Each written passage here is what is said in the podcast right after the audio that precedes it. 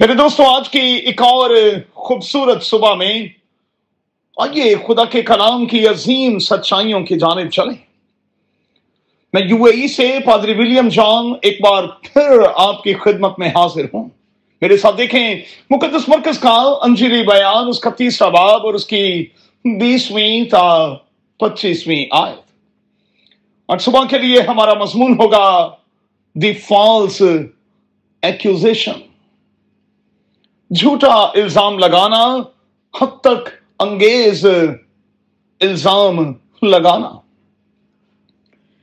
میرے دوستوں یاد رہے کہ ہم جنگ کی حالت میں ہیں اور جھوٹا الزام لگانے والا ہمارے ارد گرد موجود ہے اور ہمارے ارد گرد منڈلاتا پھرتا ہے۔ سو ہمیں بڑا محتاط ہونا ہوگا۔ اچھا غور کریں۔ المسیح کے اپنوں کا اس کے بارے میں نظریہ کیا تھا؟ سوچ کیا تھی؟ خیال کیا تھا؟ کچھ کہتے ہیں کہ وہ تو بے خود سا شخص ہے۔ تیسرے باپ کی اکیسویں اور بائیسویں آیت۔ کچھ کہتے ہیں کہ اس کے ساتھ بالز بول ہے یعنی بدروہوں کا سردار۔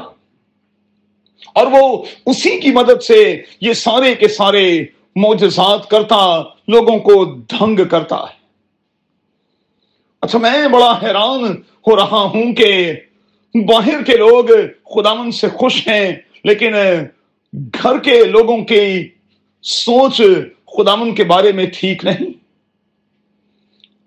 کئی بار دوستوں لوگوں کے پاس تنقید کی کوئی خاص وجہ بھی نہیں ہوتی، لیکن وہ کرتے رہتے ہیں۔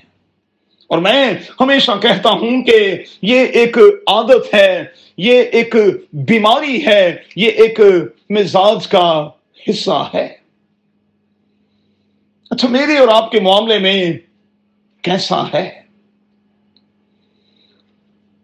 آئیے ایک اور اینگل سے اس بات کو سمجھنے کی کوشش کریں۔ کسی کے بارے میں میں اور آپ رائے جو ہے وہ کتنی جلدی قائم کر لیتے۔ میں اور آپ کسی کے بتانے اور اکسانے پر جلدی کے ساتھ کسی شخص کو کس طرح سے دیکھنے لگتے۔ یہاں جو قانون کے رکھوالے ہیں جو ٹیچرز ہیں۔ تیسرے باپ کی بائیسویں اور تیئیسویں آیت میں وہ ہمیں ہلے ہوئے دکھائی دیتے اور ان کی رائے جو ہے وہ خدامن کے بارے میں ٹھیک نہیں ہے۔ اگرچہ کہ یہ ایجوکیٹڈ ہیں، قانون کی پاسداری کرنے والے ہیں، قانون پر عمل درآمد کروانے والے ہیں لیکن وہ ہمیں یہاں انتہائی کمزور دکھائی دیتے کچھ تو یہاں تک کہتے ہیں کہ اس میں ناپاک روح ہے۔ تیسرے باپ کی تیسویں آیت کو ضرور دیکھیے گا۔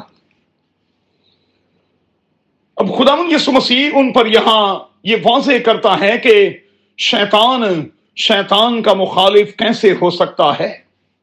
وہ اپنے گھر میں پھوٹ کیسے ڈال سکتا ہے؟ ممکن ہے کہ خدمت کے دوران میرے اور آپ کے ساتھ بھی ایسا ہی برتاؤ کیا جا رہا ہو۔ سو ایسے برتاؤ کے ہوتے ہوئے ناراض نہ ہوں، بلکہ خوش ہوں، شادمان ہوں، کیونکہ کلام آپ پر پورا اتر رہا ہے۔ کلام میں پہلے سے بتا دیا گیا ہے کہ نبیوں کے ساتھ کیا ہوتا رہا ہے؟ خدا کے بندوں کے ساتھ کیا ہوتا رہا ہے؟ اور میری اور آپ کے ساتھ کیا کچھ ہو سکتا ہے؟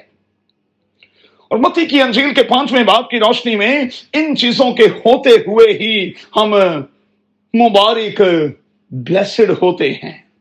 خدا کے فیورڈ اور اس کے پسندیدہ ہوتے اور ہوتے چلے جاتے ہیں۔ سو ایمان کی اچھی کشتی کو جاری رکھیں۔ لوگوں کا کام باتیں کرنا ہے۔ میرا اور آپ کا کام یہی ہے کہ ہم خدمت کے کام میں چھوٹے رہیں۔ اس کام کو مکمل کریں تاکہ آنے والے کل میں اپنے ہاتھ کھڑے کر کے یہ کہہ سکیں کہ اے باپ، جو کچھ تو نے مجھے اس روئے زمین پر کرنے کو دیا تھا، میں نے اسے مکمل کیا ہے۔ پورا کیا ہے۔ قادر خدا ہمیں ایسا کرنے کا بھاری فضل بخشے۔ آمین۔